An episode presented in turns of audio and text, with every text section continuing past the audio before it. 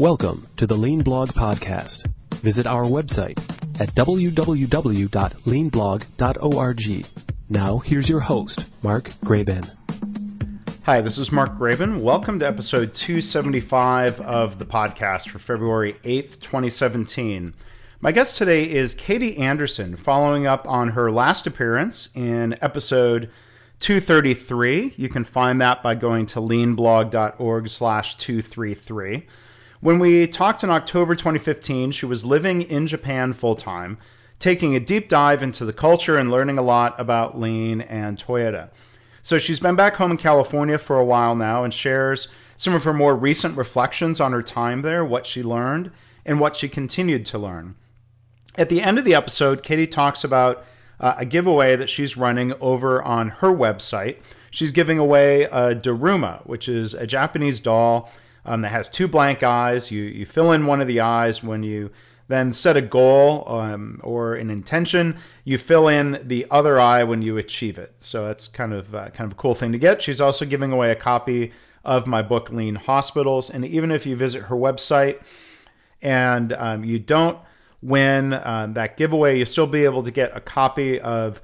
Uh, Katie's top 10 lessons from um, her mentor, Mr. Yoshino, about lean thinking and leadership. So you can go uh, to www.kbjanderson.com slash mark to learn more and to enter. You can also find a link to that at leanblog.org slash 275. Um, Katie's also running a workshop in March before the annual LEI Lean Transformation Summit, a workshop titled Coaching for Development, Structured Coaching Using A3 Thinking. So I hope you'll um, go online, uh, check that out. I hope you enjoy the discussion we have here um, again with Katie Anderson. Katie, hi. Thanks for coming back, being a guest again on the podcast. Thanks, Mark. It's great to talk to you again. So, you know, maybe people listening heard uh, the first episode when you were a guest. It was episode 233 from uh, just over a year ago, but maybe if people haven't heard that, can you sort of recap a little bit about um, your professional background and, and how it was that you ended up uh, with the opportunity to live in Japan? Yeah, great. And actually, the first podcast we did, I was sitting in my, my office in our apartment in Tokyo, and now I'm back in California. So got to traverse the world and come back. So I'm based uh, in California and have been a lean coach and consultant for over 10 years now, primarily in healthcare um, was working as an internal lean leader for two different healthcare organizations before we moved to Japan. Uh, and then had started my own consulting practice based on lean coaching and consulting. I also do some, I teach some courses for Catalysis, which was formerly the ThedaCare Center for Healthcare Value, and now I'm teaching with uh, the Lean Enterprise Institute as well. And how we got to go to Japan was for my husband's job. It was just almost two years ago exactly. So right after the new year in 2015, we moved to Japan. We'd known about it for about six months before, and I was really excited from a professional standpoint as well as a personal one, mm-hmm. because what greater opportunity to go and learn lean from the source and uh, more deeply enrich myself from uh, professional learning. And when I was out in Japan, for we we, had, we knew it was about 18 months that we'd be there, and that was it was pretty spot on accurate. We were there for exactly 18 months. I went out and did, I learned a lot and connected with many people and went out to many different organizations and used that opportunity not only for personal learning, but also started writing my blog and sharing that learning with other people. Yeah. And so, you know, you've been back a little bit now. I mean, you know, in, in the first podcast, you, you shared some of what you were experiencing, uh, the the visits, the networking, uh, what you were doing. Um, now that you've been back for a little while and, and had some time to reflect, uh, what what are some of the, the first kind of you know uh, additional reflections that come to mind? So we've been back about six months now, and I'd say my the reflections I have are more they're not different from what I had after the first six months. They're just more deeply enriched from having more experiences. The last six months that we were living in Japan, I had a, uh, accelerated opportunities for going out to go see and connecting with people. And so the experiences I have just confirmed some of the initial experiences and observations I was making mm-hmm. around not only Japanese culture, but around uh, what we consider lean thinking and practice in the Western world. I, and I just wrote an article for the lean, sorry, the Planet Lean, based on some of those those reactions and experiences that I had. Yeah. And for me, it was one of the one of the biggest takeaways, and maybe it was assumptions I and many other people have about Japan being much more lean thinking and in totality than it actually is lean uh, sorry lean culture or lean thinking is not the same as Japanese culture and Japanese thinking. Although there are many, there are some things that are common and make um, you know make the Toyota production system probably easier. There are many cultural traits or human traits in Japan that actually seem to run counter to what we might consider lean thinking. I thought that was yeah. very interesting as a lean practitioner. Yeah, so let, us kind of delve into that a little bit, and I'll link to the article um, for people to go to the web page for the episode that I announced in the uh, introduction. Um, the, the article is titled "If You Think Lean is Inherently Japanese, Think Again." Um, so, you, cultural traits that support lean. What what are some of the things that make it, I guess, if you will, easier, even if it's never easy or never perfectly. Uh, it's not the default in in Japanese right. organizations, right? No, I think and what I, a quote that really stood out for me when I went to the Toyota Kyushu plant down on, on the island of Kyushu was something. Don't remember exactly what it said, but that the people at the Toyota plant were still having a hard time you know, with, with, the new processes that Ohno was putting in place. So, you know, change was hard for them too, and it shows too. It wasn't like everything was uh, lean practice or TPS there as well. But some cultural traits that I it seems like probably support lean thinking and practice um, are are a few that I called out in the article. And one is the concept of kata in everyday life.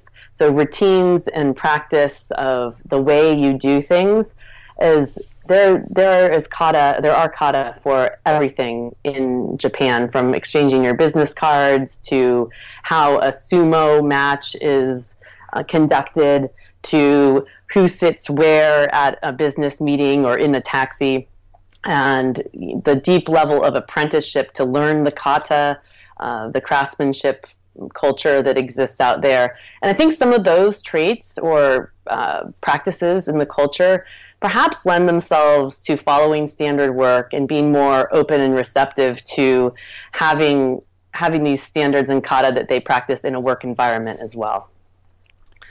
So that was one thing. Sorry, go yeah, ahead. well, I think, and, and and if I remember right from some of our um, chats uh, outside of podcasts, um, had you just recently, fairly recently, seen the movie Jiro Dreams of Sushi? Yes, I well, I'd seen it many actually right before we moved to Japan. I we watched it, but I saw it again. I had the opportunity to go out to Japan just a few months ago for a wedding from a, some friends of ours, actually a Shinto wedding, which was a fabulous experience and you, I think, had posted that you just rewatched the movie, and so I decided to download it for my for my journey as well. And it was really interesting to see it again now through a diff, you know, having different context and experience of having lived in Japan.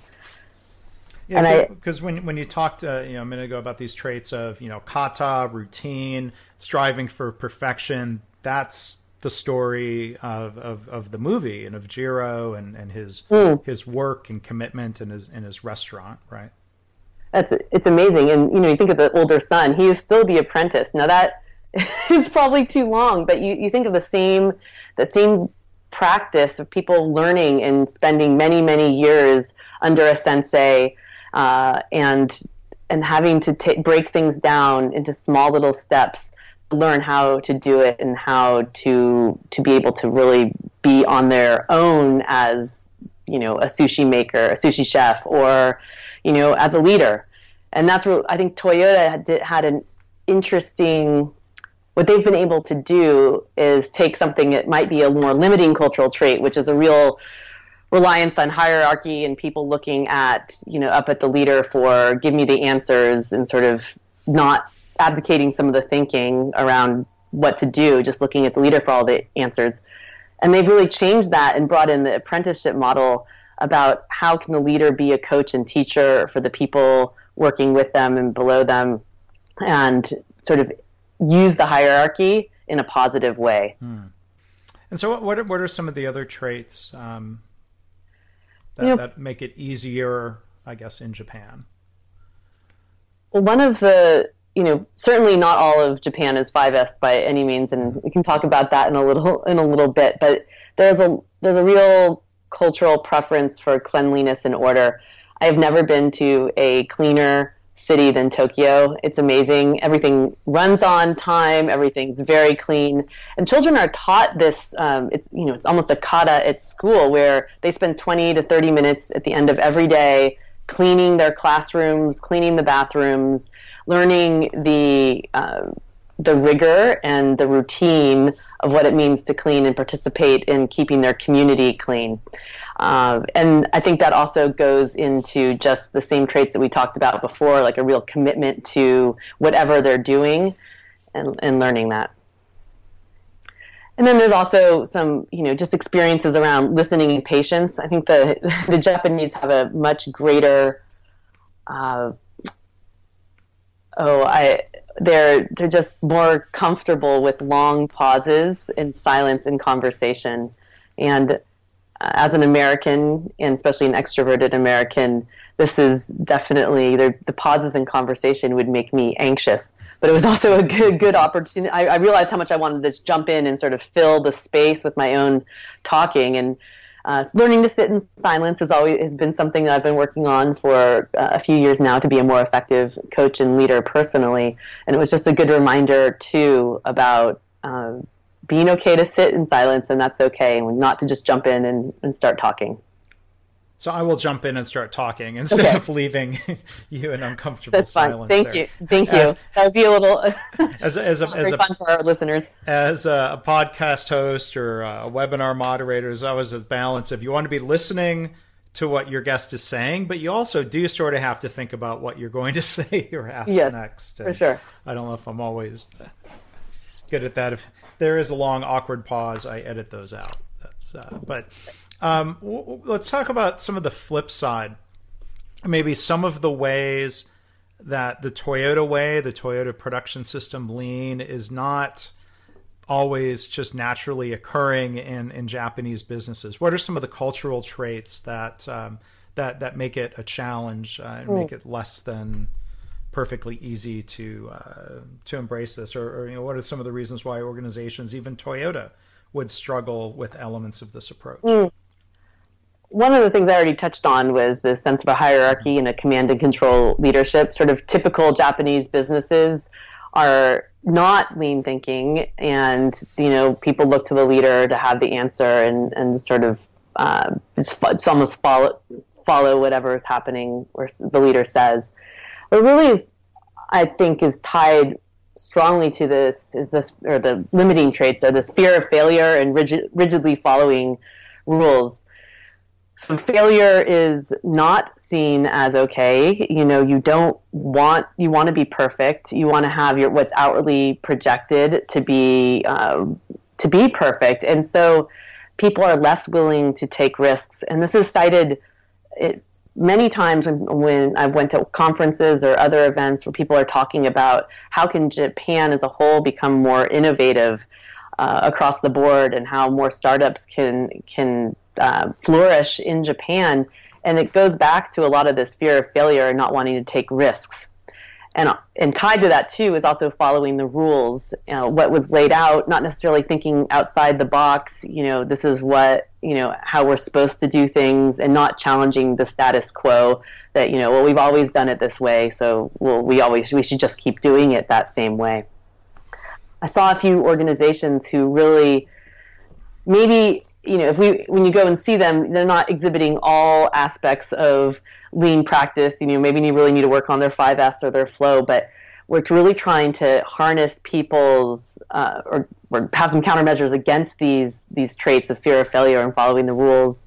And i think i talked about this org- one organization i went to last in the last podcast but this uh, this organization that makes uh, or widgets for electricians they their company motto is the only rule is no rules they do this because i really want people to think outside of the box and not feel constrained by um, you know what they feel like they're supposed to do and they've captured you know tremendous market share and actually have really been driving innovation uh, to create value for their customers. Well, it's right. It's just on, on that topic. I mean, I'm, I'm reminded the first time I went to Japan with Kaizen Institute, one of uh, the people who was there, sort of assisting and as a guide, was um, relatively young engineer. He might have been about 30. He had worked at Honda um, for a number of years, and, and he compared Honda and Toyota as much as you can generalize. He said, um, you know, Toyota hired uh, people with better grades than Honda did, and the people working at Honda, he used the word were, were a little bit naughty. And oh. what he meant was, I think people who were a little bit more willing to take risks mm. and not necessarily um, just you know always try to fit in. And um, you know that you know, that was just you know a good reminder that you know you can't generalize about quote unquote Japanese companies. Even even those in the auto industry that might share a lot of the same shop floor practices might have different a different type of organizational culture that they're trying to build. Absolutely. And you know what if you're wanting to go see quote unquote lean in action in Japan there isn't a term lean. It's not really it's that that's a Western construct, and so you go out to different organizations who are practicing different elements of what we might consider TPS having originated from the Toyota production system, or some things that they've developed themselves. But it isn't this uh, whole focus on let's go lean like it is in here in the Western world. Something else I thought was really, I've been reflecting on lately, is that you know when when Taiichi Ohno and other Toyota leaders were starting to bring in what is now known as the Toyota production system and the Toyota way. They were really just dealing with the, tr- the human traits, and they could be cultural traits or just specific human traits that they saw in front of them that were um, barriers to innovation and to problem solving thinking. You know, that was their current condition to improve. But, uh, you know, these same principles around TPS are really the best of the West. Western management thinking and Japanese management thinking combined, and we all have different limiting cultural and human traits that we need to uh, overcome and towards in in service of delivering better value to our customers and or in healthcare to our patients. And so it's not necessarily Japan that's that's perfect on this or the Western, the things that Western world, things that are challenging for Japanese may be more more easy for say someone in the US and and vice versa. I want to kind of go, go back a little bit where you're talking about um, innovation, fear of failure. Mm-hmm. Um, did you get any exposure or talk to anybody in Japan um, involved in in startups or, or anybody there uh, embracing or, or, learning about um, the lean startup methodology for Eric Ries, where they they they talk about the idea of you know fail early, fail often, you know that you um, you know you you fail your way. Um, in, in, in three different cycles and learning, of course, you know, fail and learn and iterate and eventually get there as opposed to having you know a perfect solution. Um, did, did you I, I, wonder how that would play in japan within the startup scene. So i wasn't as connected to the startup scene although i did go to a conference on biotech startups last year. There wasn't a focus on say the lean startup per se but there was discussion around how do we get around some of these cultural barriers? How do we um, create an ecosystem here in Japan that's more conducive to failing and trying and learning. So not using sort of the terms that we might be more familiar with here, but but still talking about the same concepts. Um, and I, am sure that there are more startups who are really trying to do that. And I see the Japanese culture is starting to shift and change uh, as it's gotten more international and more uh, there are more startups happening and you know just the international thinking culture. And so i imagine some of these things that we both uh, that embrace about japan but also some of the things that have been more limiting for them in terms of innovation or uh, success those are they're going to start shifting. So let's talk a little bit also about um, you know, you know, there's different cultural aspects of lean. You know, organizations in the U.S. Um, and I think you know other other countries have been talking more about the you know the dual pillars of the Toyota way, not just mm. continuous improvement, but respect for people. What does that mean to be more respectful? Um, can can you talk about what you learned or saw or talked to people about in Japan in regards to the idea of of respect? Uh, is that uh, where, where does that fall in, in terms of you know generalizing about Japanese organizations and what that means uh, for for lean?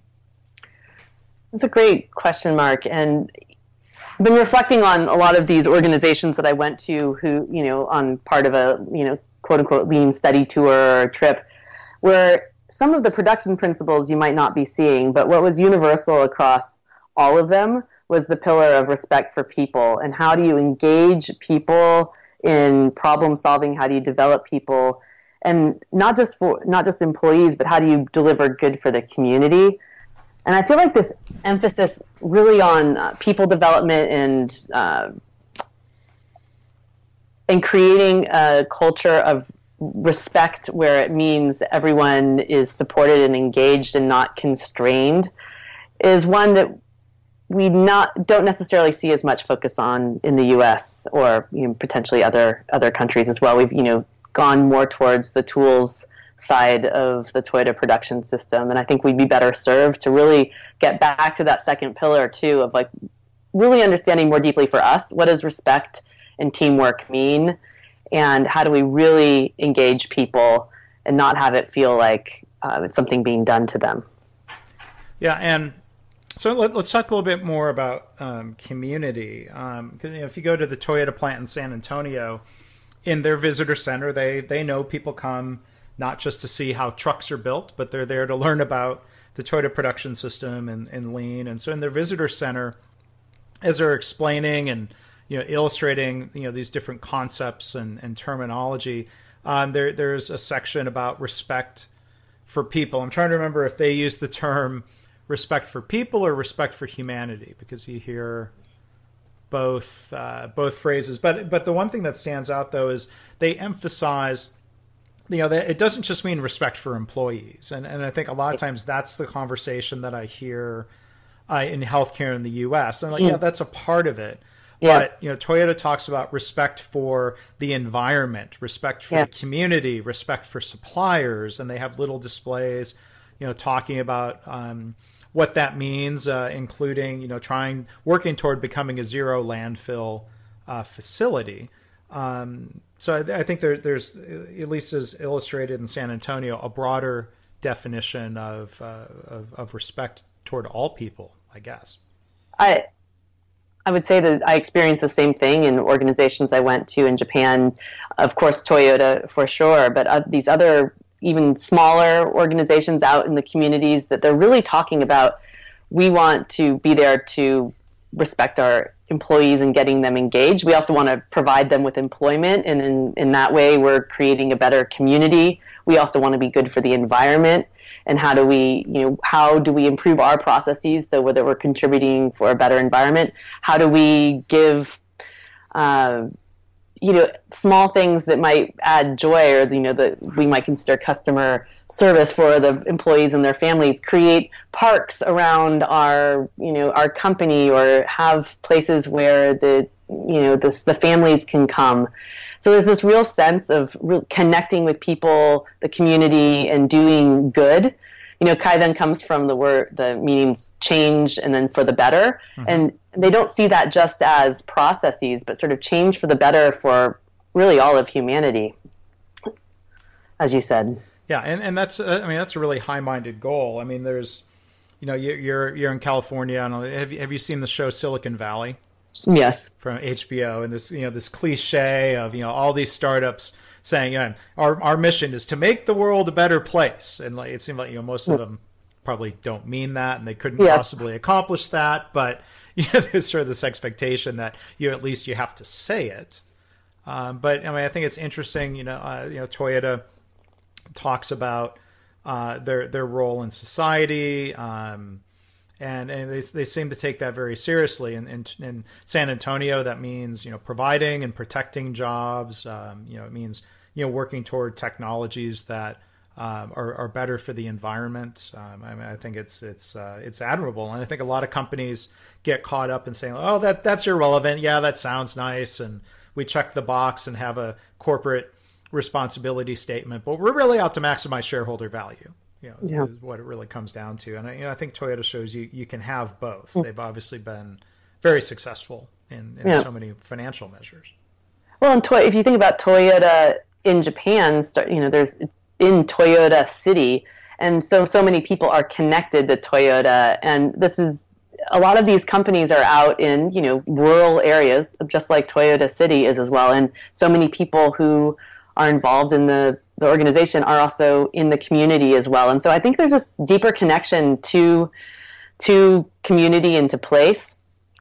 I also heard a lot. This word was brought up many times at several different organizations, but the concept of revitalization. Mm-hmm. And we, we practice these uh, principles to revitalize our industry, to revitalize our uh, community, which was also meant you know, bringing in jobs and money back to the community. We're here to revitalize our people's spirits, mm. uh, potentially who were, if they were out of work or they were doing mundane jobs previously. They want to create this uh, positive energy. And it wasn't just in rural areas I saw, heard this word applied, but in you know a Tokyo ward office, like a government office. We're here to revitalize people. Mm-hmm. And I, I thought it was a really interesting concept because I never had heard the word revitalize in relation to lean practices um, in the U.S.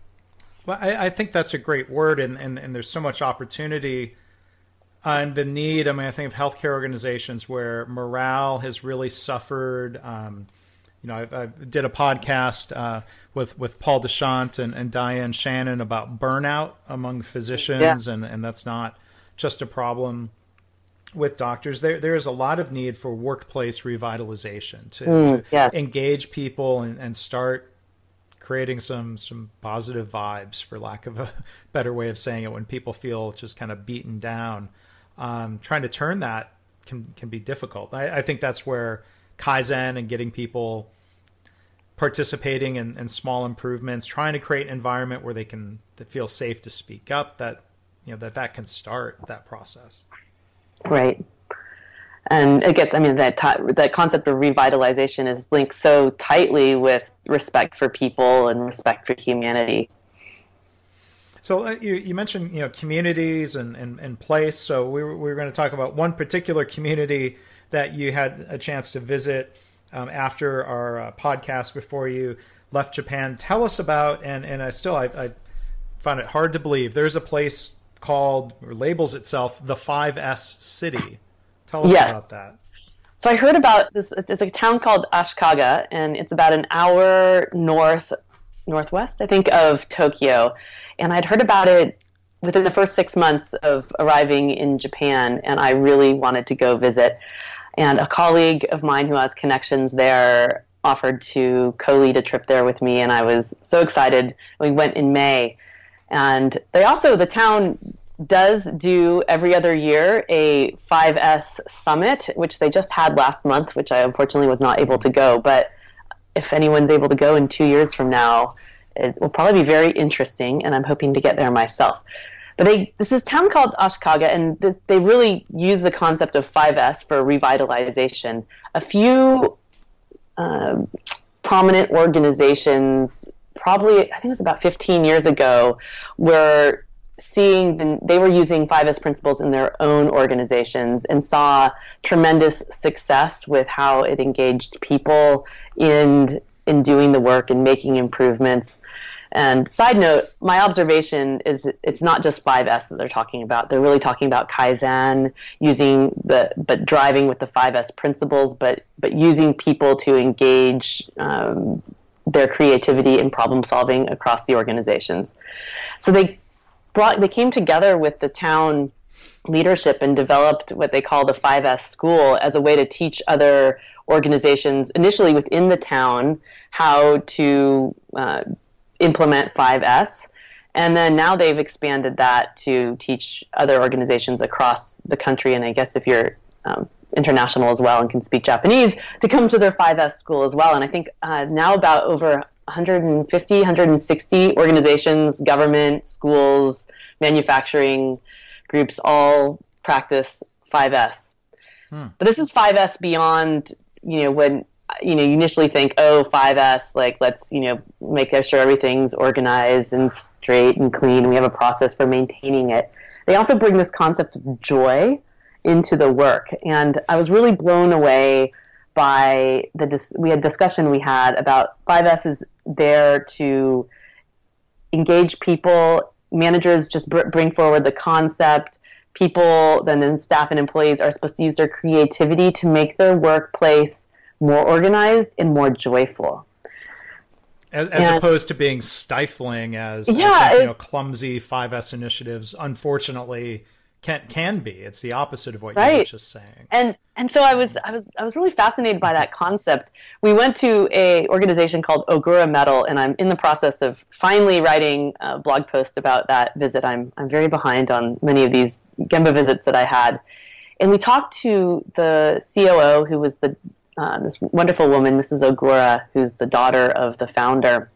And she walked us through the plant, and you'd be surprised. You usually think 5S is just, you know, it's going to be, as you said, sort of boring, and it's just like let's put everything away. But they they took it to another level. Yes, everything was organized, and they had a process, and they had an amazing Kanban system in place, and they actually have what they consider the Ogura production system. So they went beyond, way beyond, just 5S but they brought in concepts of bringing in color, bringing in uh, uh, fun to the workplace. Mm. They they had different titles for areas, like they called um, oh, the fruit stand was one works area with the workstations were all decorated like fruit stands, and the employees did this to make their you know factory work more interesting the shipping area had a food store theme. So, like, flat things were called pizza, iron plates were called steaks. And they had big pictures of, you know, pizza and steaks above, and then a, a description as well of what things are. You know, so just a way that the employees felt um, just had a little more fun with the environment, mm-hmm. but still going along with the original principles. And and I, I loved that because yeah. it's just it wasn't something I've really seen to that degree before. Well, you know, it reminds me of you know talking with learn, learning from Pascal Dennis, who worked for Toyota up in Ontario, Canada, and he always emphasizes when he talks about kaizen spirit, he uses the word playfulness. Mm, there's yes, an important place for that. Um, this is where at least you know my impression of you know a couple of short trips to Japan. Um, as much as you can ja- generalize, Japanese culture, Japanese people are at the same time very incredibly serious, but yet then mm. playful or um, goofy. I don't mean that that sounds disrespectful, but you know, I mean like kind of a, like a fun. Yeah. There's kind of yes. this dual nature that's fascinating. Yes. Um, well, I find most of Japan has these this dual nature across every, everything in life. So it's yeah. uh, the, but no, that's true, and I, I, loved how they really harnessed that creativity and and the uh, that playfulness to create joy in a work environment.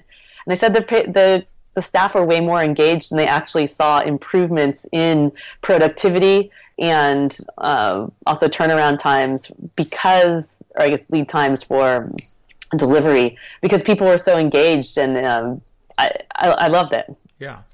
Well, and, and a couple of minutes ago, you talked about yeah, the idea you know, the the label 5S sometimes means more than 5S, and and and that reminds me. Um, just pulled up here. There was a book called Clinical 5S for Healthcare. It was written by uh, Akio Takehara. Um, I, I, wrote. I was asked to write a, a foreword for the book, and the reason I did so was that even this book, the title says 5S. It's written by um, you know a, a Japanese um, uh, man from from Tokyo, and and but you know the book really it's about lean. So like in a way, I wish they hadn't called yeah. it Clinical 5S. I mean, it was yes. good that, as you were saying, uh, it's not just about organization, but how 5S leads to better quality and better patient safety. Um, so it's fine. It's if, if the term lean uh, isn't always used uh, in in Japan, it seems like if people are talking about 5S, you have to be careful and make sure you don't think, oh, okay, yeah, they're just putting tape around everything. It seems like sometimes right. that's actually the description they'll use. If it's not Toyota something or other, they'll use the term 5S.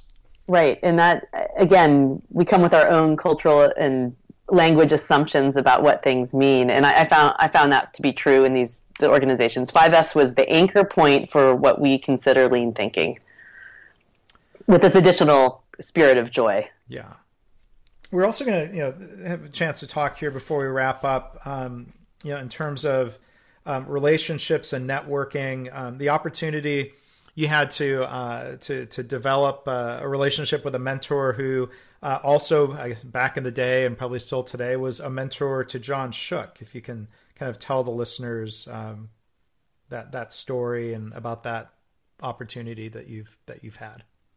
Absolutely, one of the just the greatest joys and felt like a bit like serendipity was to make the acquaintance and now friendship with Mr. Isao Yoshino. We had just found out that we were moving to Japan. It was, I guess, a year and a half ago, two and a half years ago, and I was at the Lean Coaching Summit. And Mr. Yoshino, who was John Shook's first manager in Toyota City when when John joined uh, uh, Toyota as the first uh, foreign employee in Japan, uh, he was at the at the conference and I mentioned I was going to Japan. He gave me his business card and said, "Look me up when you arrive." And I thought to myself, "Absolutely, I'm going to be doing that." And he offered to you know take me to Toyota City and show me around. And we it was in April a year ago, a year and a half ago, that I went for the first time. But that was the first of maybe eight or nine visits that wow. Mr. Yosh had with Mr. Yoshino, spending the whole day together, going out and doing a variety of things. Um, and then and he's actually come out to California and visited me, and he's going to come out again, um, tagging on for. He's coming out for the Lean uh, Summit in in March, so he's going to come visit again. This is the the and, Lean Enterprise Institute yes, Summit. Yes, yes, yeah. yes.